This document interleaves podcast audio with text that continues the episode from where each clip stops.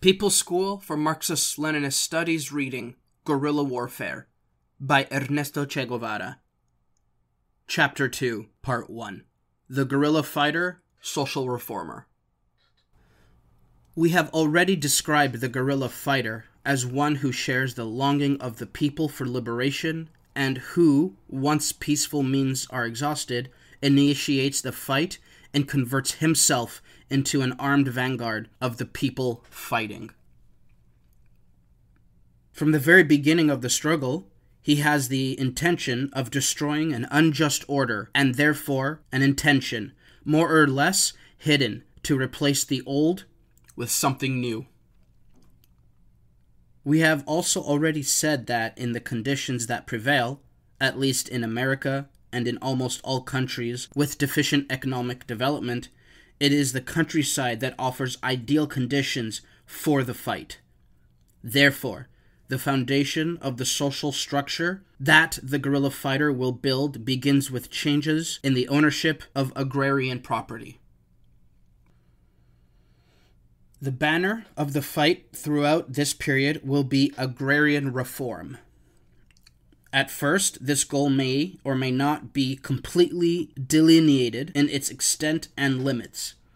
It may simply refer to the age old hunger of the peasant for the land on which he works or wishes to work. The conditions in which the agrarian reform will be realized depend upon the conditions which exist before the struggle began and on the social depth of the struggle. But the guerrilla fighter as a person conscious of a role in the vanguard party of the people must have a moral conduct that shows him to be a true priest of the reform to which he aspires. To the stoicism imposed by the difficult conditions of warfare should be added an austerity born of rigid self control that will prevent a single excess a single slip, whatever the circumstances. The guerrilla soldier should be ascetic. As for social relations, these will vary with the development of war. At the beginning, it will not be impossible to attempt any changes in the social order. Merchandise that cannot be paid for in cash will be paid for with bonds, and these should be redeemed at the first and greatest opportunities. The peasant must always be helped technically, economically, morally, and culturally. The guerrilla fighter will be a sort of guiding angel who has fallen into the zone, helping the poor always and bothering the rich as little as possible in the first phases of the war. But this war will continue on its course. Contradictions will continuously become sharper, the moment will arrive when many of those who regarded the revolution with a certain sympathy at the outset will place themselves in a position diametrically opposed. And they will take the first step into battle against the popular forces.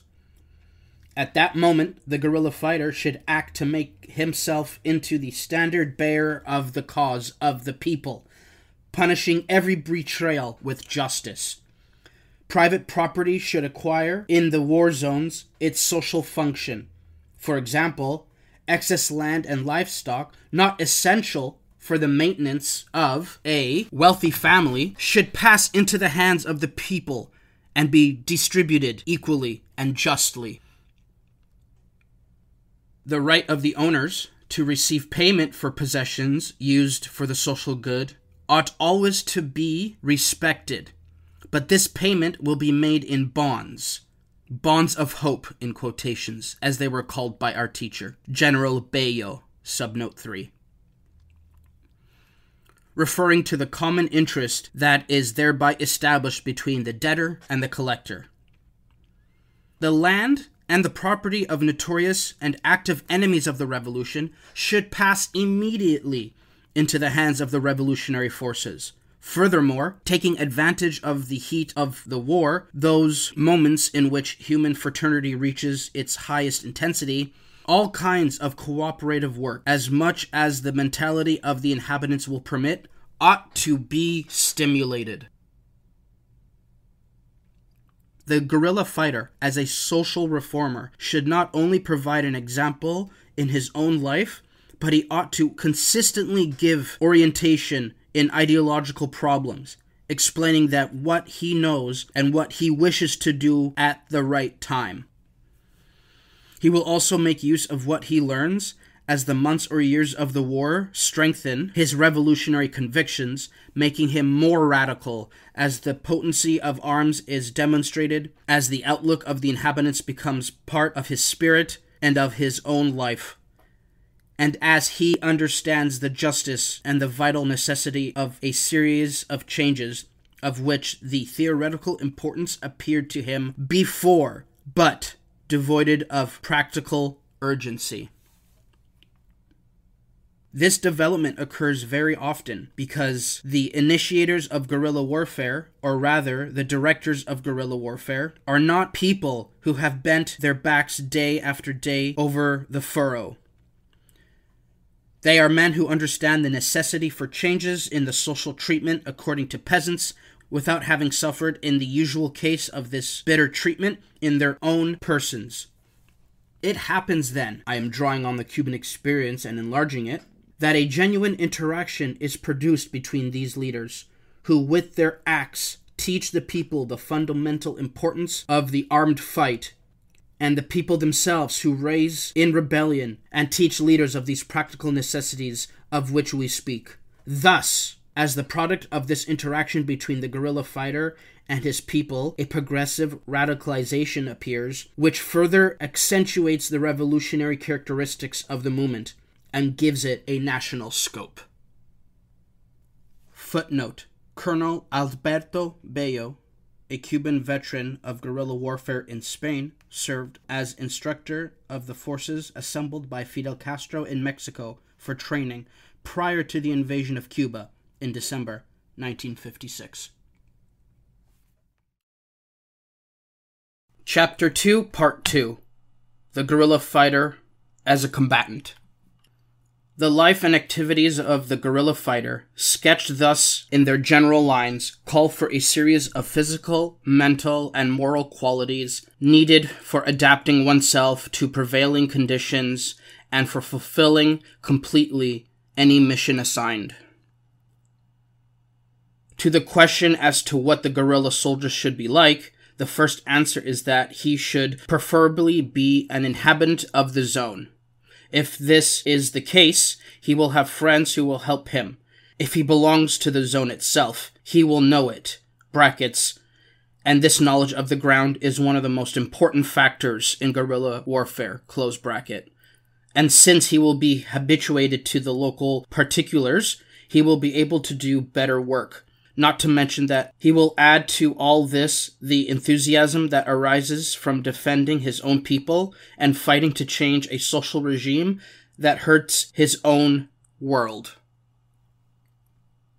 The guerrilla combatant is a night combatant. To say this is to say at the same time that he must have all special qualities that such fighting requires. He must be cunning, and be able to march to the place of attack across plains or mountains without anybody noticing him, and then to fall upon the enemy, taking advantage of the factor of surprise, which deserves to be emphasized again as important in this type of fight.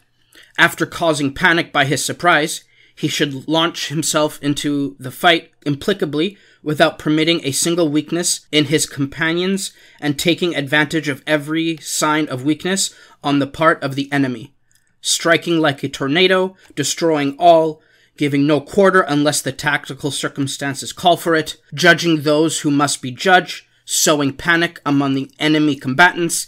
He nevertheless treats defenseless prisoners benevolently and shows respect for the dead. A wounded enemy should be treated with care and respect unless his former life has made him liable to the death penalty, in which case he will be treated in accordance with his deserts. What can never be done is to keep prisoners unless a secure base of operation invulnerable to the enemy has been established. Otherwise, the prisoner will become a dangerous menace to the security of the inhabitants of the region or of the guerrilla band itself because of the information he can give upon rejoining the enemy army. If he has not been a notorious criminal, he should be set free after receiving a lecture. The guerrilla combatant ought to risk his life whenever necessary and be ready to die without the last sign of doubt, but at the same time, he ought to be cautious and never expose himself unnecessarily.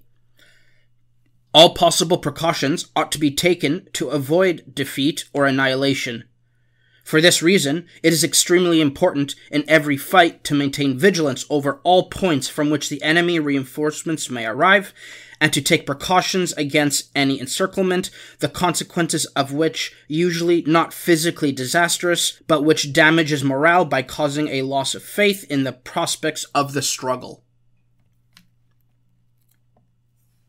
However, he ought to be audacious and, after carefully analyzing the dangers and possibilities in an action, always ready to take an optimistic attitude towards circumstances and to see reasons for a favorable decision, even in moments when the analysis of the adverse and the favorable conditions does not show an appreciable positive balance. To be able to survive in the midst of these conditions of life and enemy action, the guerrilla fighter must have a degree of adaptability that will permit him or her to identify himself or herself with the environment in which they live, to become a part of it, and to take advantage of it as his ally to the maximum possible extent. He also needs a faculty of rapid comprehension and an instantaneous inventiveness that will permit him or her to change his or her tactics according to the dominant course of the action. These faculties of adaptability and inventiveness in popular armies are what ruin the statistics of the warlords and cause them to waver. The guerrilla fighter must never, for any reason, leave a wounded companion at the mercy of the enemy troops, because this would leave him to an almost certain death, at whatever cost, he must be removed from the zone of combat to a secure place. The greatest exertions and the greatest risks must be taken in this task. The guerrilla soldier must be an extraordinary companion. At the same time, he ought to be closed mouthed. Everything that is said and done before him should be kept strictly in his own mind. He ought to never permit himself a single useless word, even with his own comrades in arms, since the enemy will always try to introduce spies into the ranks of the guerrilla band in order to discover its plans, location, and means of life. Besides the moral qualities that we have mentioned, the guerrilla fighter should possess a series of very important physical qualities. He must be indefatigable, he must be able to produce another effort at the moment when weariness seems intolerable. Profound conviction, expressed in every line of his face, forces him to take another step. And this is not the last one, since it will be followed by another and another and another until he arrives at the place designated by his chiefs. He ought to be able to endure extremities, to withstand not only the privations of food, water, clothing, and shelter to which he is subjected frequently, and the sickness and wounds that often must be cured by nature without much help from the surgeon. This is all the more necessary because usually the individual who leaves the guerrilla zone to recover from sickness or wounds will be assassinated by the enemy. To meet these conditions, he needs an iron constitution that will enable him to resist all the adversities without falling ill, and to make of his haunted animal's life one more factor of strength. With the help of his natural adaptability, he becomes a part of the land itself where he fights. All these considerations bring us to ask what is the ideal age for the guerrilla fighter? These limits are always very difficult to state precisely because individual and social particularities change the figure. A peasant, for example, will be much more resistant than a man from the city. A city dweller, who is accustomed to physical exercise and a healthy life, will be much more efficient than a person who has lived all his life behind a desk. But generally, the maximum age of combatants in the completely nomadic stage of the guerrilla struggle ought not to exceed 40 years, although there will be exceptional cases, above all among the peasants. One of the heroes of our struggle, Comandante Crescencio Perez, entered the Sierra at 65 years of age and was immediately one of the most useful men in the troop. We might also ask if the members of the guerrilla band should be drawn from certain social classes. It has already been said that this social composition ought to be adjusted to that of the zone chosen for the center of operations, which is to say that the combatant nucleus of the guerrilla army ought to be made up of peasants. The peasant is evidently the best soldier, but the other strata of the population are not by any means to be excluded nor deprived of the opportunity to fight for a just cause. Individual exceptions are also very important to this respect. We have not yet fixed the lower limit of age. We believe that minors less than 16 years of age ought not to be accepted for the fight except in very special circumstances. In general, these young boys or women, nearly children, do not have sufficient development to bear up under the work, the weather, and the suffering to which they will be subjected. The best age for a guerrilla fighter varies between 25 and 35 years, at a stage in which the life of the most persons has assumed definite shape. Whoever sets out at that age, abandoning his home, his children, and his entire world, must have thought well of his responsibility and reached a firm decision not to retreat a step. There are extraordinary cases of children who, as combatants, have reached the highest ranks of our rebel army, but this is not the usual case. For every one of them who has displayed great fighting qualities, there were tens who ought to have been returned to their homes and who frequently constituted a dangerous burden for the guerrilla band. The guerrilla fighter, as we have said, is a soldier who carries his house on his back like a snail. Therefore, he must arrange his knapsack in such a way that the smallest quantity of utensils will render the greatest possible service. He will carry only the indispensable, but will take care of it at all times as something fundamental and not to be lost except in extremely adverse situations. His armament will also be only that which he can carry on his own. Reprovising is very difficult, above all with bullets. To keep them dry, always to keep them clean, to count them one by one, so that none is lost. These are the watchwords. And the gun ought to always be kept clean, well greased, and with its barrel shining. It is advisable for the chief of each group to impose some penalty or punishment on those who do not maintain their armaments in these conditions. People with such notable devotion and firmness must have an ideal that sustains them in the adverse conditions that we have described. This ideal is simple without great pretentiousness and in general does not go very far, but it is so firm so clear that one will give his life for it without the least hesitation. With almost all peasants, this ideal is the right to have and work a piece of land of their own and to enjoy just social treatment. Among workers, it is to have work, to receive an adequate wage, as well as a just social treatment among students and professional people. More abstract ideas, such as liberty, are found to be motives for the fight. This brings us to the question what is the life of the guerrilla fighter like? His normal life is the long hike. Let us take an example a mountain guerrilla fighter located in wooded regions under constant harassment by the enemy. In these conditions, the guerrilla band moves during daylight hours without eating in order to change its position. When night arrives, camp is set up in a clearing near a water supply according to a routine. Each group assembling in order to eat in common. At dusk, the fires are lighted with whatever is at hand. The guerrilla fighter eats when he can and everything he can. Sometimes fabulous feats disappear in the gullet of the combatant, at other times he fasts for two or three days without suffering any diminution in his capacity for work. His house will be open sky. Between it and his hammock, he places a sheet of waterproof nylon, and beneath the cloth, a hammock.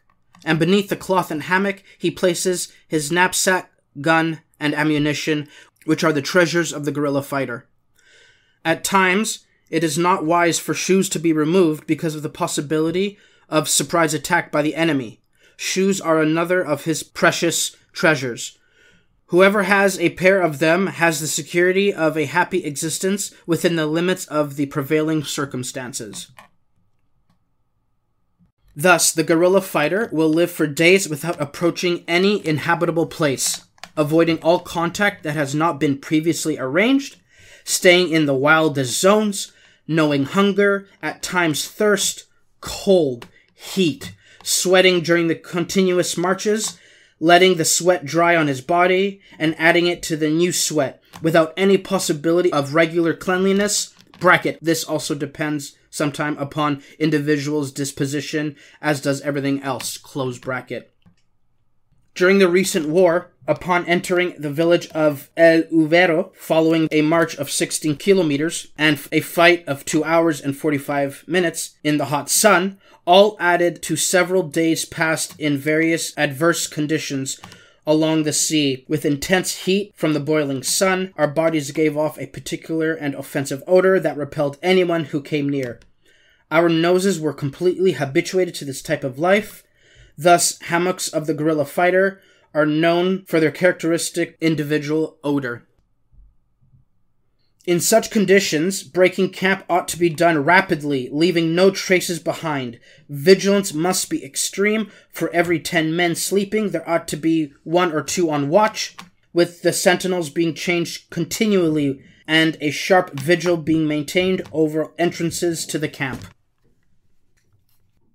Campaign life teaches several tricks for preparing meals some to help speed their preparation, others to add seasoning with little things found in the forest, still others for inventing new dishes that give a more varied character to the guerrilla menu, which is composed mainly of roots, grains, salt, a little oil or lard, and very sporadically a piece of meat of some animal that has been slain.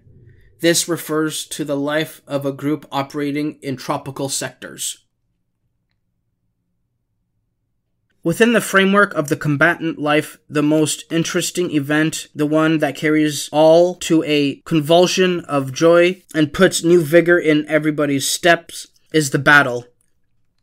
The battle, climax of the guerrilla life, is sought at an opportune moment, either when an enemy encampment sufficiently weak to be annihilated has been located and investigated, or when an enemy column is advancing directly towards the territory that occupied by liberating forces the two cases are different. Against an encampment, the action will be thin encirclement and fundamentally will come to hunt for the members of the columns that come to break the encirclement.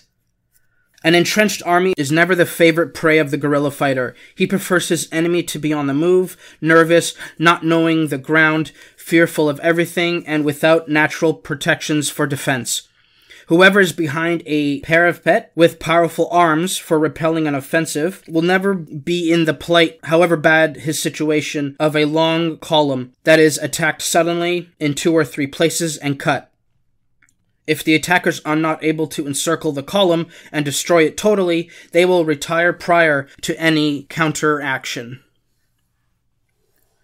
If there is no possibility of defeating those entrenched in a camp by means of hunger or thirst, or by direct assault, the guerrilla ought to retire after the encirclement has yielded its fruits of destruction in revealing columns. In cases where the guerrilla column is too weak and the invading column too strong, the action should be concentrated upon the vanguard. There should be a special preference for this tactic, whatever the hoped for result, since after leading ranks have been struck several times, thus diffusing among the soldiers the news that death is constantly occurring in those in the van, the reluctant to occupy those places will provoke nothing less than mutiny. Therefore, attacks ought to be made on the point, even if they are also made at other points of the column. The facility with which the guerrilla fighter can perform his function and adapt himself to the environment will depend upon his equipment. Even though joined with others in small groups, he has individual characteristics. He should have his knapsack beside his regular shelter, everything necessary to survival in case he finds himself alone for some time. In giving the list of equipment, we will refer essentially to that which should be carried by an individual located in rough country at the beginning of a war, with frequent rainfall, some cold weather, and harassment by the enemy. In other words, we place ourselves in the situation that existed at the beginning of the Cuban War of Liberation. The equipment of the guerrilla fighter is divided into essential and the accessory. Among the first is a hammock, or a type of bedding. This provides adequate rest and is easy to find two trees from which it can be strung, and in cases where one sleeps on the ground, it can serve as a mattress, whenever it is raining or the ground is wet, a frequently a frequent occurrence in the tropical mountain zones, the hammock is indispensable for sleeping. A piece of waterproof nylon cloth is its complement. The nylon should be large enough to cover the hammock when tied from its four corners, and with a line strung through the center to the same tree from which they the hammock hangs. This last line serves to make the nylon into a kind of tent by raising a centered ridge and causing it to shed water.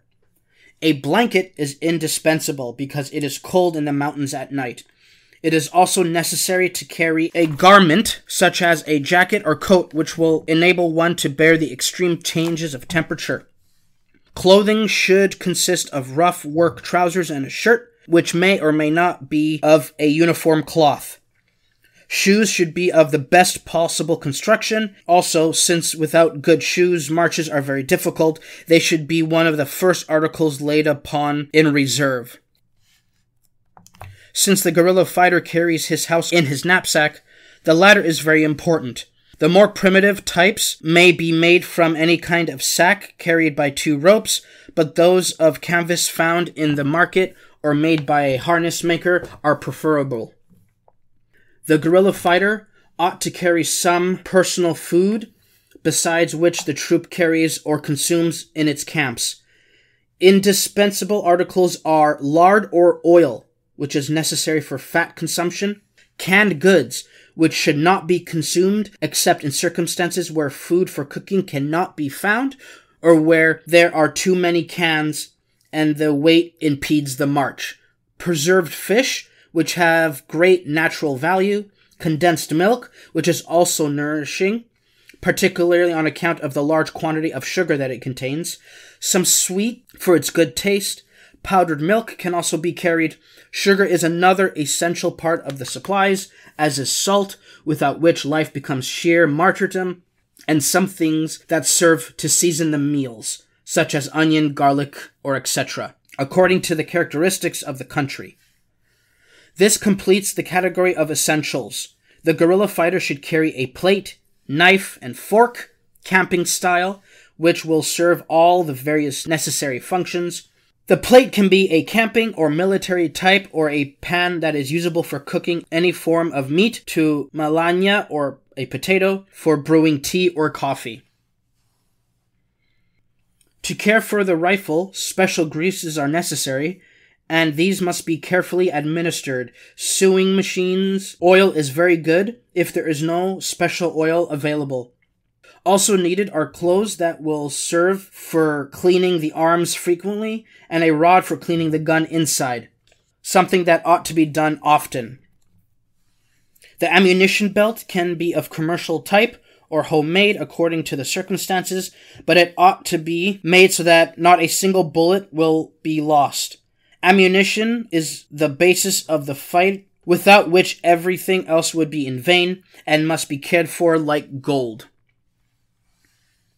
A canteen or bottle of water is essential since it will frequently be necessary to drink in a situation where water is not available. Among medicine, those of great use should be carried, for example, penicillin or some other type of antibiotic, preferably types taken orally, carefully closed medicines for lowering fever, such as aspirin, and other adapted to treating the endemic diseases of the area. These may be tablets against malaria, sulfas for diarrhea, medicine against parasites of all types, in other words, fit the medicine to the characteristics of the region. It is advisable in places where there are poisonous animals to carry appropriate injections. Surgical instruments will complete the medical equipment. Small personal items for taking care of less important injuries should also be included. A customary and extremely important comfort in the life of the guerrilla fighter is a smoke. Whether cigars, cigarettes, or pipe tobacco, a smoke in moments of rest is a great friend to the solitary soldier. Pipes are useful. They permit using to the extreme all tobacco that remains in the butts of cigars and cigarettes at the time of scarcity. Matches are extremely important, not only for lighting a smoke, but also for starting fires. This is one of the great problems in the forest in rainy periods. It is preferable to carry both matches and a lighter so that if the lighter runs out of fuel, matches remain as a substitute or vice versa.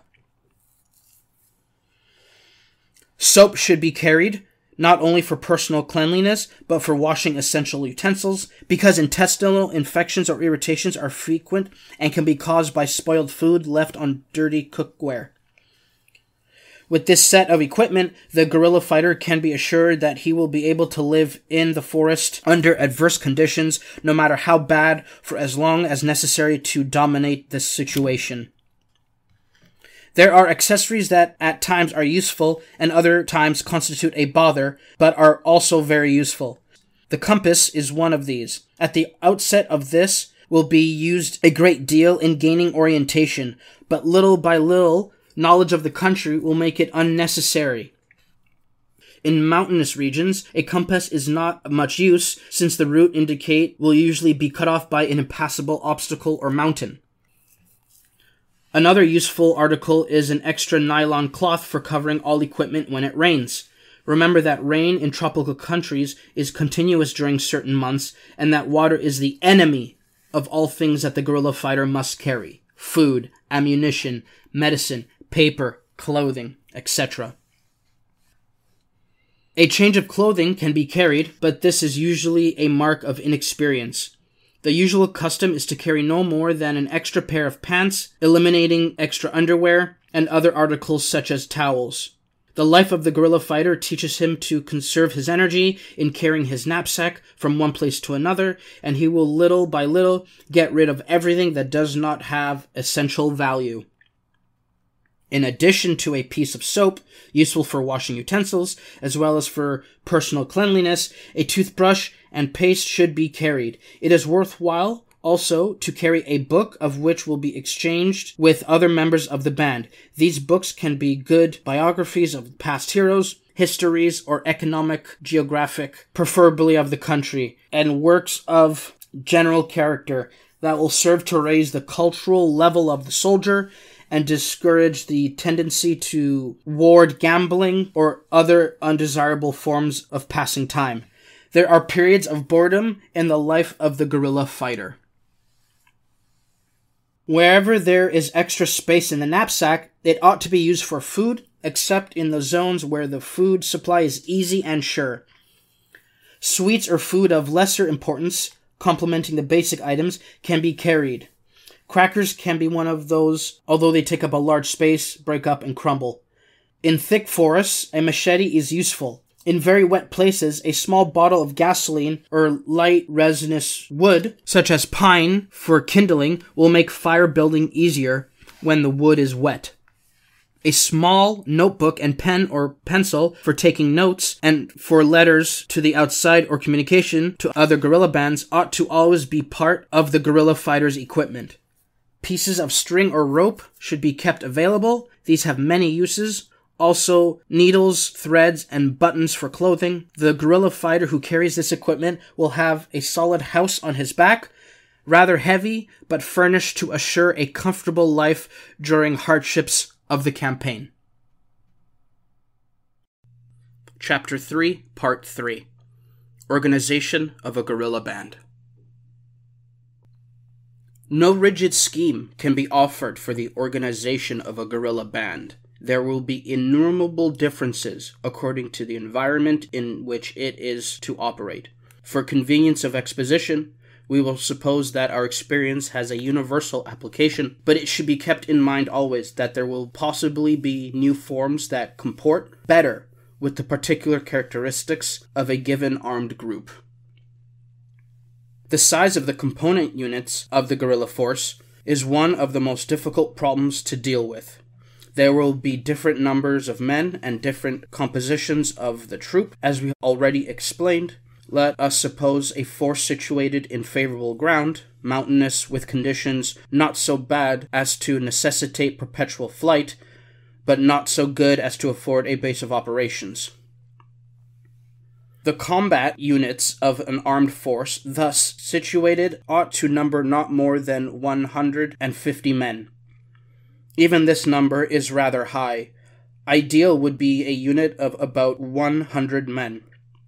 This constitutes a column and in the Cuban organization is commanded by a comandante.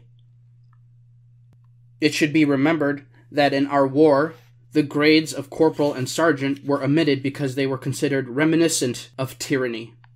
Footnote 4. On this premise, the comandante commands this whole force of 100 to 150 men, and there will be as many captains as there are groups of 30 to 40 men.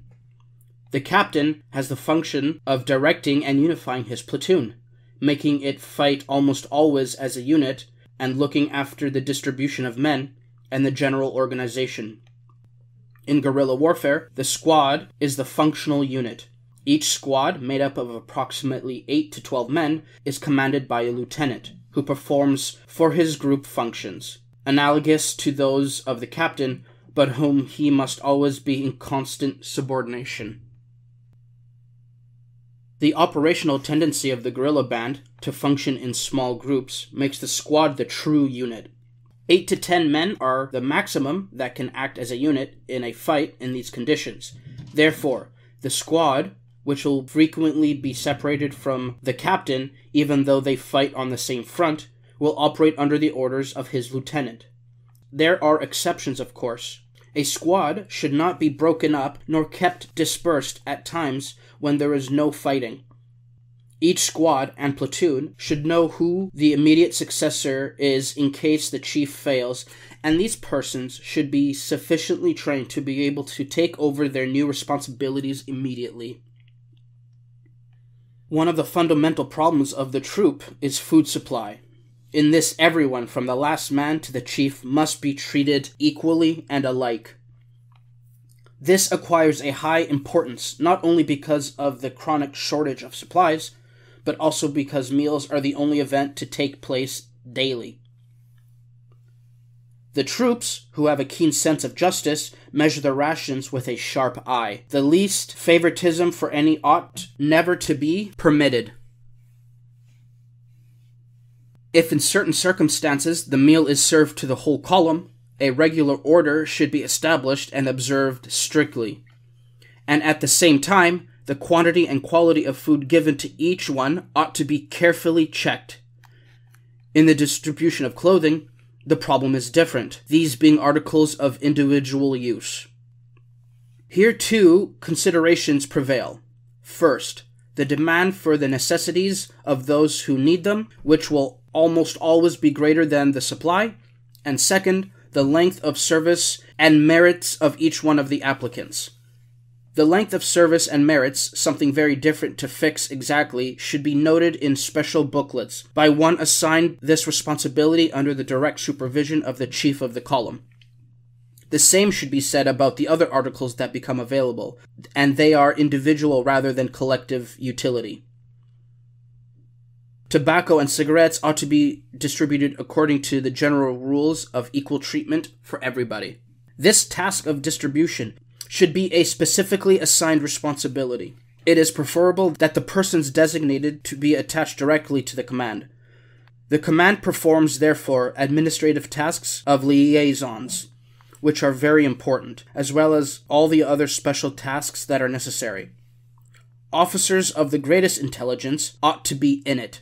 Soldiers attached to the command ought to be alert and at maximum dedication since their burdens will usually be greater than those borne by the rest of the troop.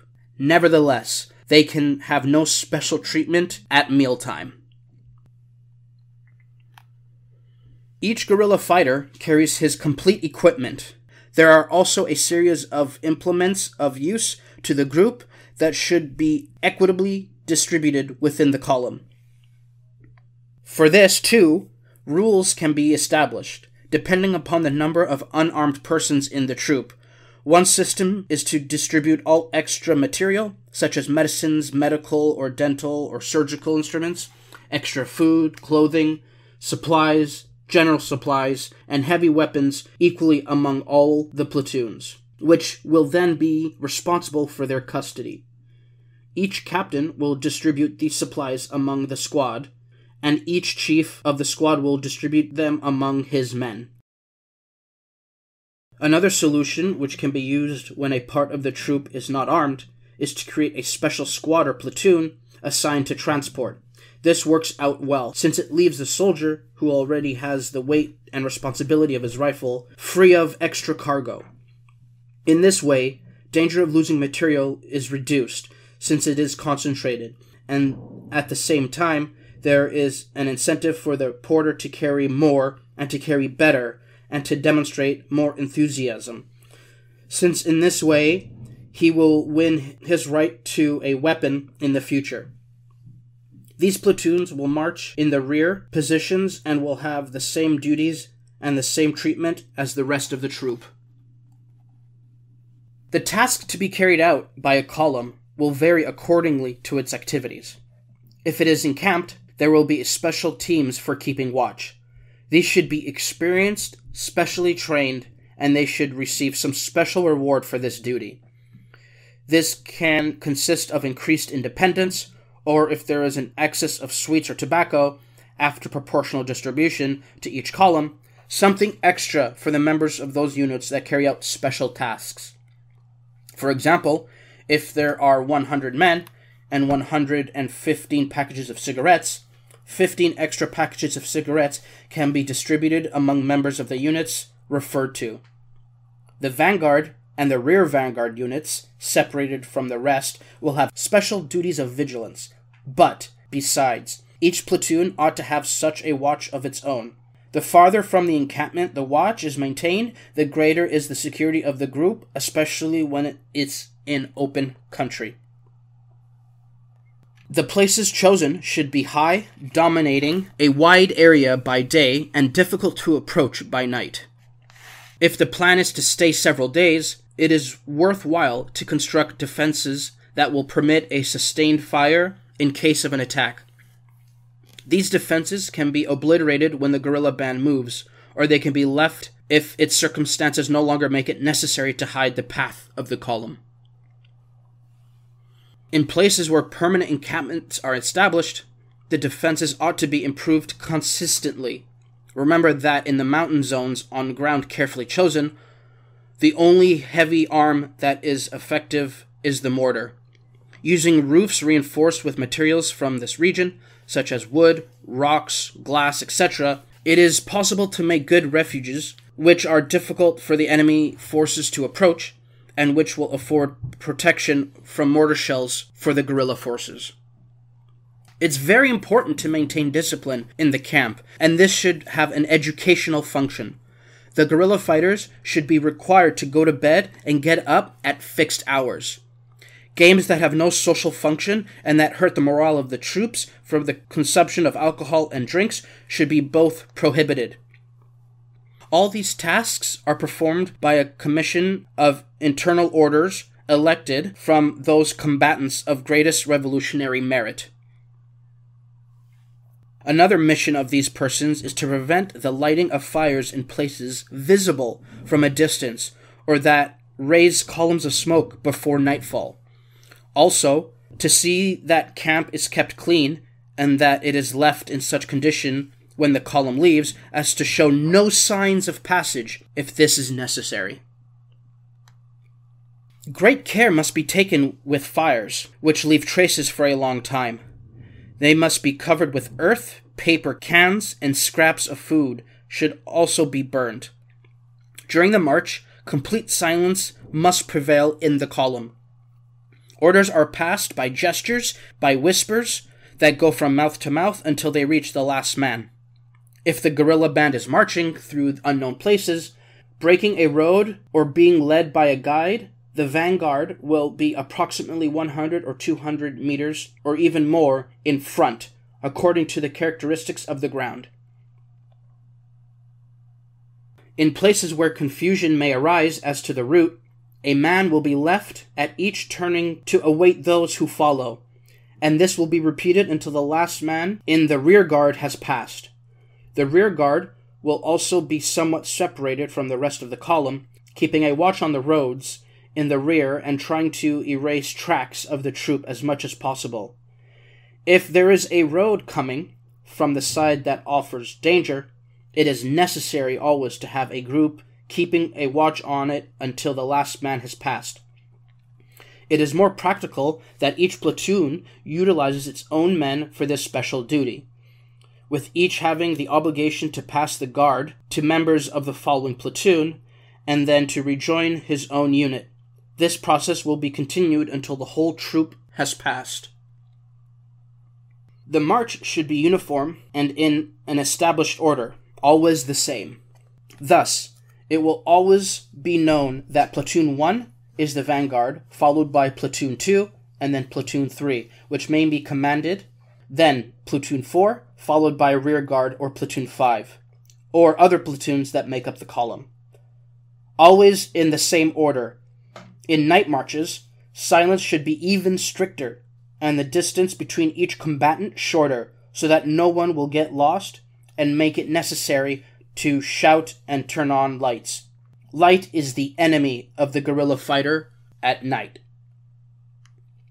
If all this marching has attack as its objective, then upon arriving at the given point, the point to which all will return after the objective has been accomplished, Extra weight will be set down, such things as knapsacks, cooking utensils, for example, and each platoon will proceed with nothing more than its arms and fighting equipment. The point of attack should have been already studied by trustworthy people who have reconnoitered the ground and have observed the location of the enemy guards. The leaders, knowing the orientation of the base, the number of men that defend it, etc., will make the final plans for the attack and send combatants to their places. Always keeping in mind that a good part of the troop should be assigned to intercept reinforcements. In cases where the attack upon the base is to be merely a diversion in order to provoke the sending of reinforcements along roads that can be easily ambushed, a man should communicate the results rapidly to the command as soon as the attack has been carried out in order to break the encirclement if necessary, to prevent being attacked from the rear.